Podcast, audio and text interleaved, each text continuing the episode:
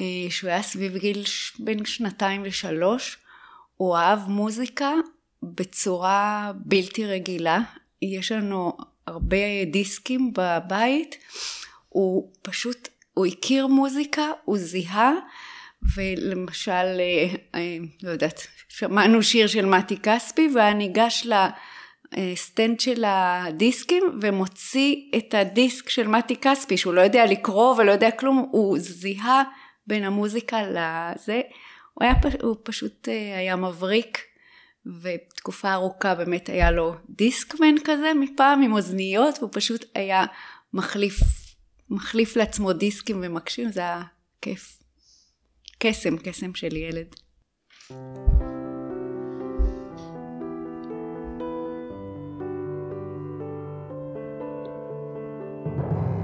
שלום, אני טלי אשר, ואתם על מי רוצה נס, פודקאסט שנועד להכיר לכם מקרוב את החיים לצד התמודדות נפשית.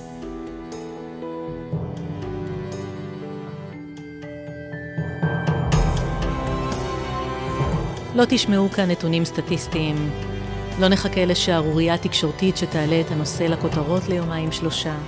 אנחנו כאן באופן קבוע, נכנסים ליומיום, לחדרי חדרים, ובעיקר לחדרי הלב.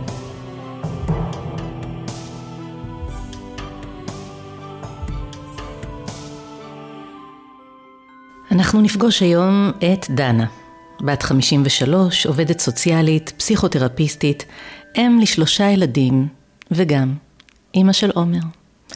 היי דנה. היי. מה הקשר שלך לעולם בריאות הנפש? קודם כל אני אימא של עומר, שעומר סובל מסכיזופרניה של הילדות. מתמודד מזה, הוא היום בן כמעט 17, מתמודד עם זה מגיל 10. אז עוד לפני שהכרתי את אה, עולם בריאות הנפש דרך עומר, אני כבר עבדתי, עבדתי בתחום. את, את אה, אומרת שזה התחיל בגיל עשר, נכנסת לעולם הזה כאם, והיום הוא בן שבע עשרה. מה ההבדל במהלך שבע שנים? איך היה בהתחלה ואיפה אתם היום? וואו, כשזה פרץ, אה, חיינו התהפכו. כאפה של החיים, שום דבר לא נראה אותו דבר כמו לפני. אמ, ההתחלה היה שוק גדול והתמודדות מאוד מאוד קשה. אה, עדיין זה שוק גדול והתמודדות קשה, אנחנו במקום אחר. אה, איך הכל התחיל? קודם כל עומר היה ילד רגיל, מקסים, מדהים, מוכשר, אמ, רגיש, ו... למד בבית ספר רגיל, בכיתה רגילה, היה הולך לחוגים, כדורגל, פינג פונג, אוהב לשחק במחשב, מכיר את כל שחקני הכדורגל, אה, אוהד קבוצות כאלה, מזמין חברים, הולך לחברים. ילד שלישי רגיל טיפה אולי יותר מאתגר משני הגדולים שלנו אבל לא ברמה של בכלל לשים לב למשהו חריג. לא, אז אולי קצת קשב וריכוז, כן לקח ריטלין איזה תקופה, המעברים היו יותר קשים. הוא היה ילד מיוחד טיפה מאתגר, אבל רגיל, לא היו סימנים, סימני אזהרה.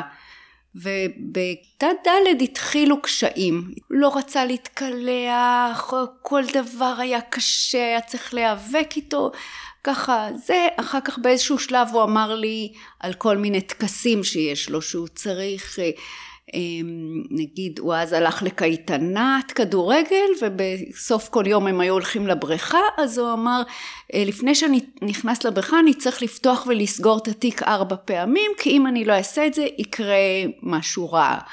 או השיעורי בית לקח לו המון המון זמן, אז הוא היה אומר, אני צריך לספור אחרי כל אה, מילה שאני כותב, אחת, שתיים, שלוש, ארבע. אז אוקיי, הבנו שיש בעיה, הבנו שזה כנראה איזה מין OCD כזה, מצאנו אה, פסיכולוגית מקסימה שמתמחה בתחום, התחלנו טיפול, אבל תוך כדי הטיפול הוא הלך, הדברים התחילו להחמיר. באותה תקופה פתאום הוא סירב ללכת לבית ספר, אבל בצורה שהוא ננעל בבוקר בשירותים ולא לא הצלחנו להוציא אותו לבית ספר. אז כמה ימים בבית, ועוד בעזרת הפסיכולוגית, ניסינו כן, הוא כן הצליח איזה יום ללכת. הייתי נורא מרוצה, הצלחתי להשאיר אותו בבית ספר. בצהריים המורה שלו מתקשרת, אומרת, הוא יושב בכיתה ואומר, תפסיק להציק לי, תפסיק להציק לי, מה אתה עושה לי? כשאין לידו אף אחד, לא יושב לידו אף אחד, הוא, היא אומרת לי, הוא לא בסדר, ואני באה לקחת אותו והוא מתחבא בבית ספר בין השיחים, ומדבר לא לעניין. אחרי אותו יום בבית ספר הוא נכנס הביתה ולא יצא, תקופה הוא פחד מילדים, פחד מאנשים, לא יצא מהבית. פחד מכם?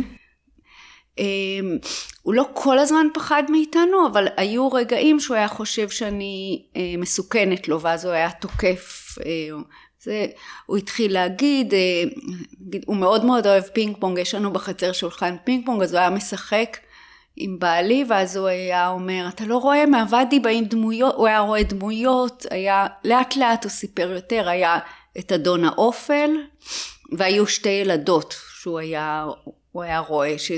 ואז בכלל, תקופות, שנים, אה, להיות ליד ילדות בגיל כזה 6-7, זה היה מלחיץ. יכולנו נגיד להיכנס, אחר כך שהוא כבר יצא מהבית והתחלנו ללכת למקומות, יכולנו להיכנס נגיד למסעדה, והיה משפחה שיושבת עם ילדה קטנה, אה, הוא היה מתהפך, הוא היה מתהפך, זה היה בלתי אפשרי.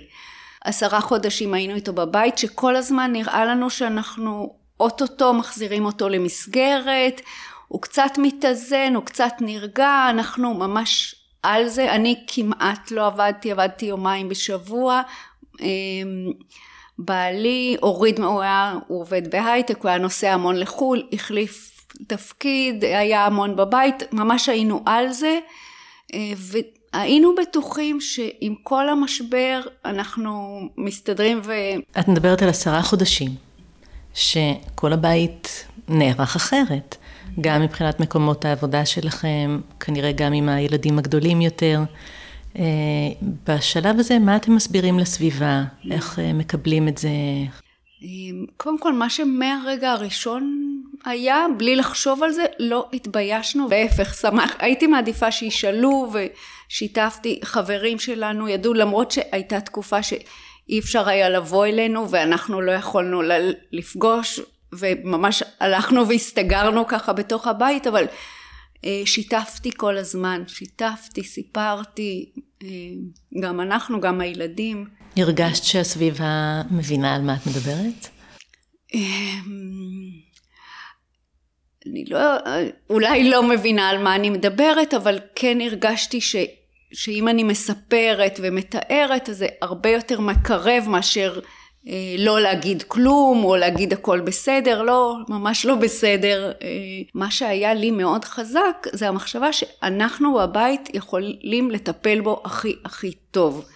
וגם אנחנו ככה משפחה חזקה עם כוחות, גם יש לי קצת ידע, זה אה, לקחנו אנשי מקצוע אה, פסיכולוג שליווה אותנו משפחתית, אה, הכנסנו באיזשהו שלב שהרגשנו שאנחנו לא יכולים, זה אה, רק שנינו כל הזמן 24/7, הכנסנו חונך מדהים שהיה לעומר קשר מקסים איתו והם היו מבשלים ביחד, מטיילים ביחד, אז פעמיים בשבוע הוא בא ואפשר לי קצת לצאת לעבודה לכמה שעות.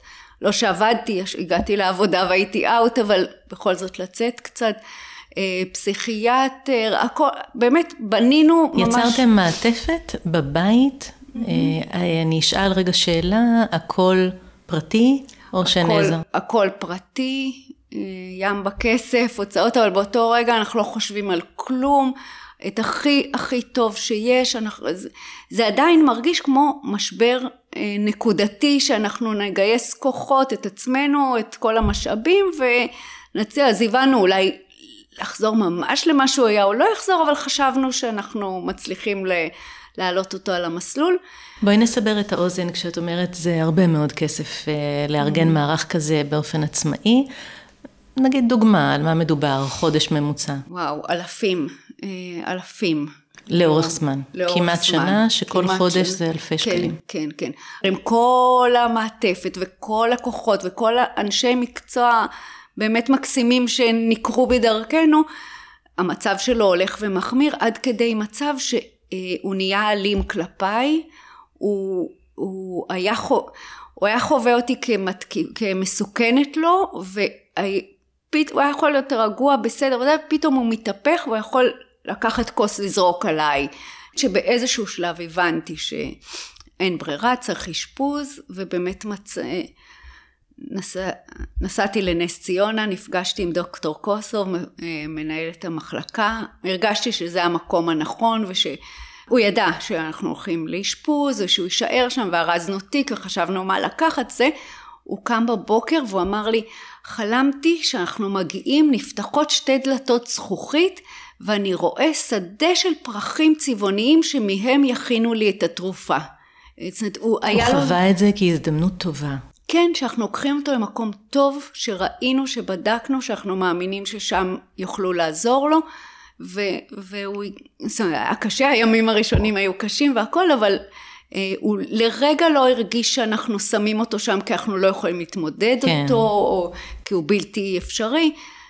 ימים הראשונים אפשרו לנו, היה שם איזה חדר להורים, אפשרו לנו לישון שם. בסופו של דבר הוא היה מאושפז שנתיים. לאורך כל השנתיים האלה, כל יום ביקרנו אותו. כל יום אחד מאיתנו נסע את השעה וחצי הלוך, שעה וחצי חזור, והיינו איתו בין שש לשמונה אה, במחלקה.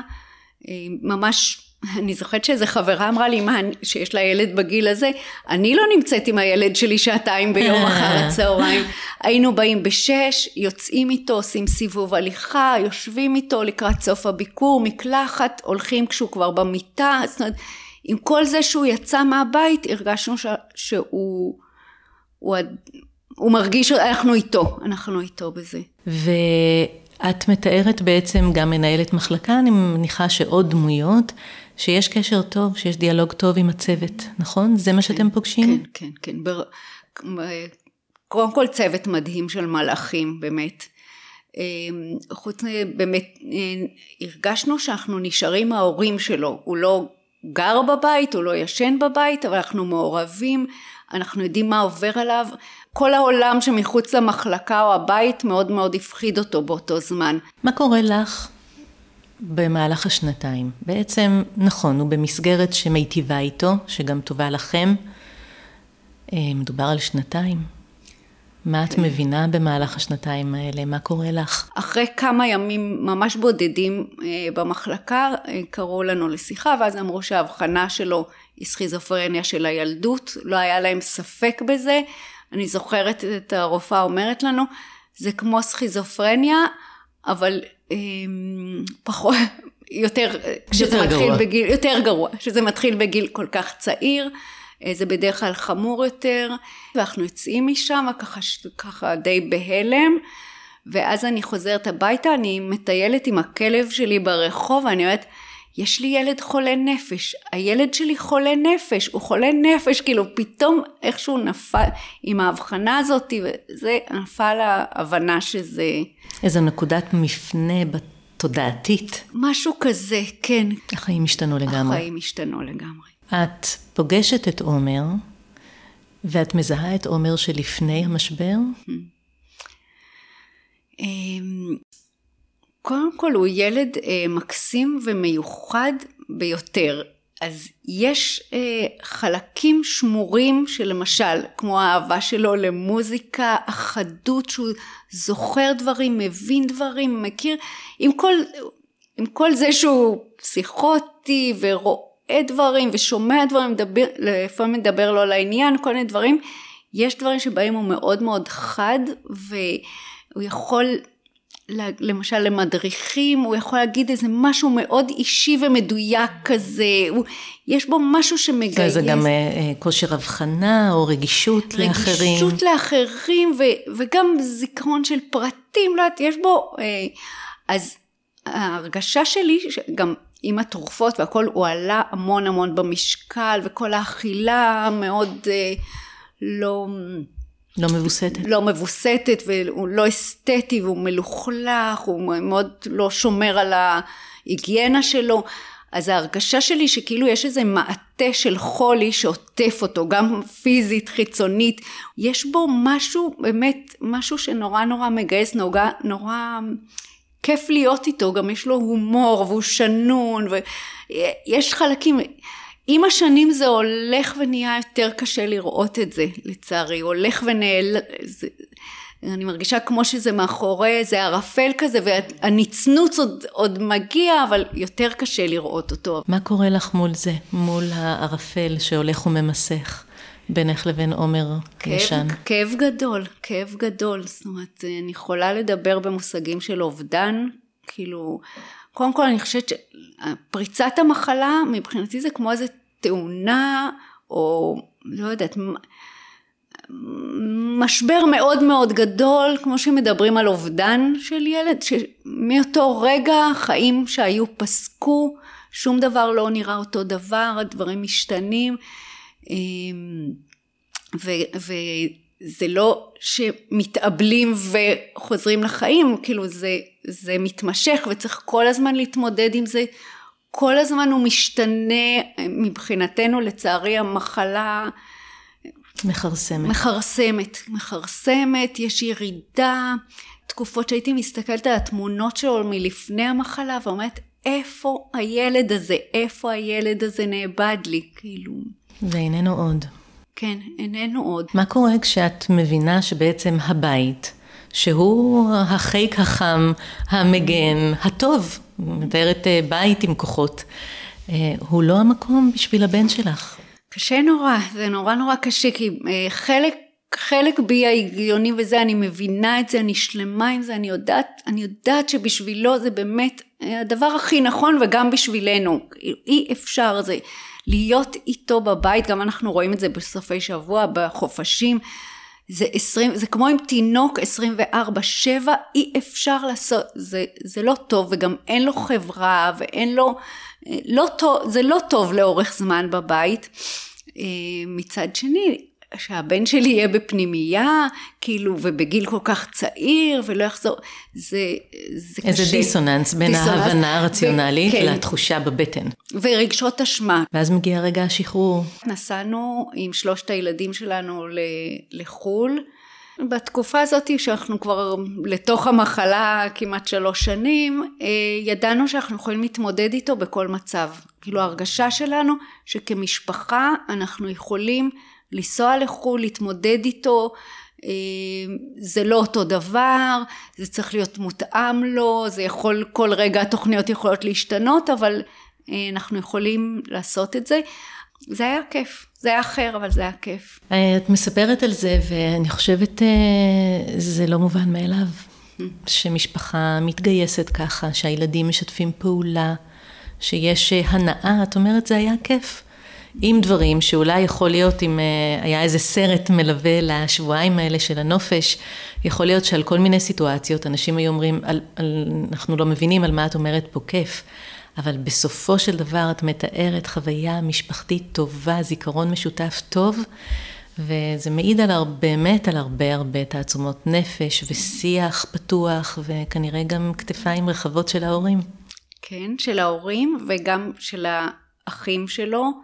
הם מדהימים, הם באמת מדהימים, הם אה, מקבלים אותו, אוהבים אותו, לא מתביישים בו, ולאורך כל הדרך, אה, זאת אומרת, בהתחלה הם לא הבינו עוד מה קורה והכל, אבל אה, למשל הבת שלי הייתה בקורס קצינים, הייתה צריכה להעביר איזושהי הרצאה בנושא, לא יודעת מה, אז היא בחרה לדבר על סכיזופרניה, היא סיפרה למחלקה שלה, או לא יודעת איך קוראים לזה, שיש לה אח חולה סכיזופרניה, פתוח מאוד והבן שלי שהיה לו איזה קורס אה, בצבא שזה הוא, זה היה אמצע שבוע שעומר לא איתנו אנחנו יכולים לבוא רק אנחנו להיות איתו בסיום קורס. הוא אמר אני רוצה שהוא יבוא לסיום קורס. וואו.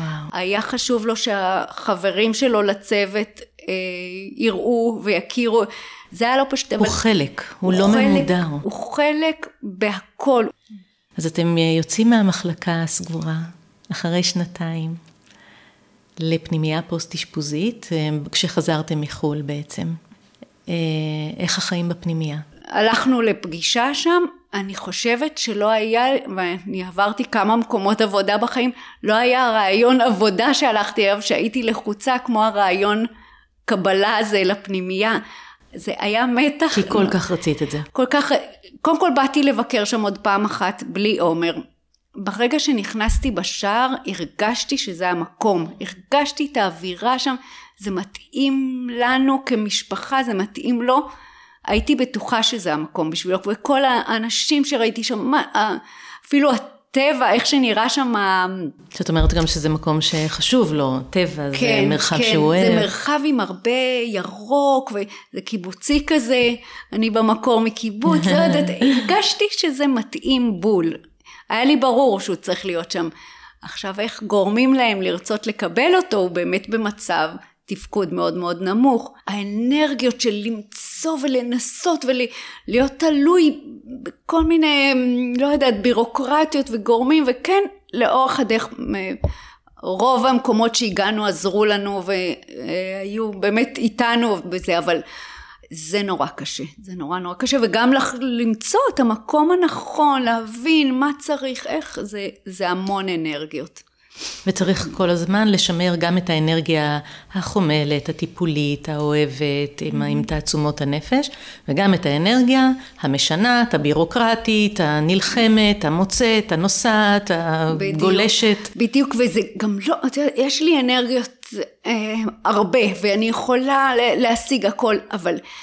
הרגשתי שאם נהיה לוחמנים מדי לא ירצו לעזור לנו אם נהיה זה אם להגיע כאילו היינו לפני פגישה כזאת עם איזה מפקחת אחראית חינוך לא יודעת מה היינו יושבים בערב קודם וחושבים מה הדברים הנכונים להגיד שיגייסו לטובתנו אה, וזה... להיות אסרטיביים, לא לעורר אש, כן, למצוא את כן. המינון כן. הנכון לאדם שכל אה, החלטה שלו משפיעה השפעה גדולה על החיים בדיוק שלכם. בדיוק ככה, זה מה זה, אה, כאילו אנחנו תלויים בהם, והרבה פעמים איכשהו הצלחנו להיכנס ללב של אנשים שרצו לעזור לנו, ובאמת זה, זה הצליח, אבל זה לא היה, זה דרש אה, התכווננות ולזהות מי האדם הנכון המשפיע.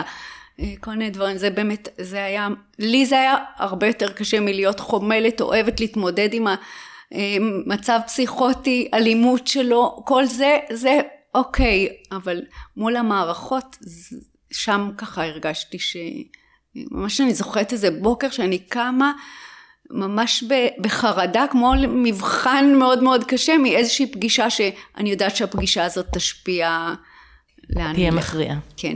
הוא התקבל לפנימייה. וזה המצב היום. זה המצב היום. לעוד שנה? כן, עכשיו אנחנו כבר עם הפנים קדימה, מה יהיה כשהוא יהיה בן 18, כשהוא יסיים י"ב, אה, לאן אז הולכים. מה שהכי היינו רוצים זה איזשהו מקום כזה, כמו נווה צאלים לחבר'ה בוגרים בני 18 פלוס. יש מקום כזה? לא, לא, אנחנו, אה, היה ככה, אנחנו, עם כל מיני מחשבות על אולי אנחנו להיות שותפים בהקמה של מקום כזה, כי מאוד חשוב לנו הרוח, אה, יש מקומות מאוד מאוד טובים, אבל הם לאנשים אה, מתמודדים בתפקוד יותר גבוה. את מתבוננת במראה ומבינה שיש לך כוחות, ושעומר וכל המשפחה בת מזל? יש, כן, אני מבינה שיש לי כוחות, אני לא תמיד מבינה כמה זה אמ, לא מובן מאליו. כאילו, הרבה פעמים אני חשבתי, אוקיי, זה מה שעושים כשהילד שלך במצב כזה, הם מתגייסים עם כל הכוחות. אני חושבת שהמיוחד הוא אולי שאנחנו ביחד. אני ובעלי, אנחנו אה, באמת, המשבר הזה חיזק אותנו, את היחד שלנו מאוד. אנחנו ממש אמ, אני זוכרת שלפני הכל ככה היינו צוחקים שאנחנו מאוד טובים בפרויקטים. ביום יום כל אחד בשלו וזה, אבל פרויקטים אנחנו מתגייסים. אז נפל עלינו וואחד פרויקט ואנחנו אה, מנהלים את זה מאוד טוב ביחד, מאוד שותפים, מאוד תומכים, אפילו נגיד זה יכול להיות בסוף שבוע שבאמת לפעמים מאוד קשה להיות איתו, אנחנו מפרגנים אחד לשני קצת להתאוורר. אמ, אתם לא רק צולחים את זה, אתם התחברתם עוד יותר. התחזקנו, כן, כן, ממש התחזקנו וכאילו הרווחנו, לא הייתי מאחלת את זה לאף אחד, אבל אה, כן זה גם עשה דברים טובים למשפחה וגם לילד, מהילדים הגדולים שלנו הם באמת, כמו שאמרתי, הם מדהימים. אני חושבת ש... נפל עליהם תיק, והתיק הזה לצערי ילווה אותם להמשך חייהם, אבל גם נתן להם איזושהי איכות מאוד מיוחדת, הם, הם רגישים, הם רואים, הם, זה, זה נתן, זה גם נתן להם. דנה, אנחנו לקראת סיום. יש עוד משהו שלא עלה בשיחה שלנו וחשוב לך לומר? כן חשוב לי להגיד מה... יש תמיד את השיח הזה של אנשי מקצוע, למשל, אמ, נגיד שיש איזו הפרעה נפשית, זה, אז מי יודע מה היה בילדות, הקשר עם אימא, הבית, זה, אה, אני יודעת שזה יכול לקרות ב, לכל אחד, בכל משפחה, זה לא קשור בכלום אה, למה שעשינו או לא עשינו, הייתה לו ילדות נפלאה, וזה מחלה כמו כל מחלה, אבל אני, אפילו כאיש אשת מקצוע, אני מכירה את השיח הזה בישיבות צוות וזה, שמחפשים את. מה היה שם, לא, זה יכול לקרות לכל אחד, זה, זה, וה... משהו לא מאשים, אבל החיפוש הזה אה, הוא מאוד מקומם אותי. אז אה, אני שואלת אותך, איזה נס יש בחיים שלך? הנס הוא המשפחה, כאילו הנס זה היחד שלנו, ובאמת אה, עמידות, עמידות בכל הצונאמי הזה. ולאיזה נס את מייחלת? וואה. בא לי להגיד שלפעמים אני מסתכלת על עומר כשהוא ישן כמו מלאך, אני אומרת אוי שיקום בבוקר ושלא יהיה לו סכיזופרניה. תודה גדולה, דנה, ממש מקרב לב. תודה לך.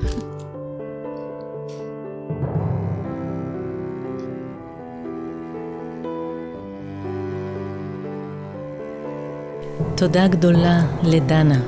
תודה לצחי אשר, שאחראי על הסאונד ובאופן כללי על האהבה בחיי. תודה לכם ולכן על ההקשבה הנדיבה. מי רוצה נס נמצא בכל אפליקציות הפודקאסטים, ספוטיפיי, אייטיונס, גוגל פודקאסט או כל אפליקציה אחרת.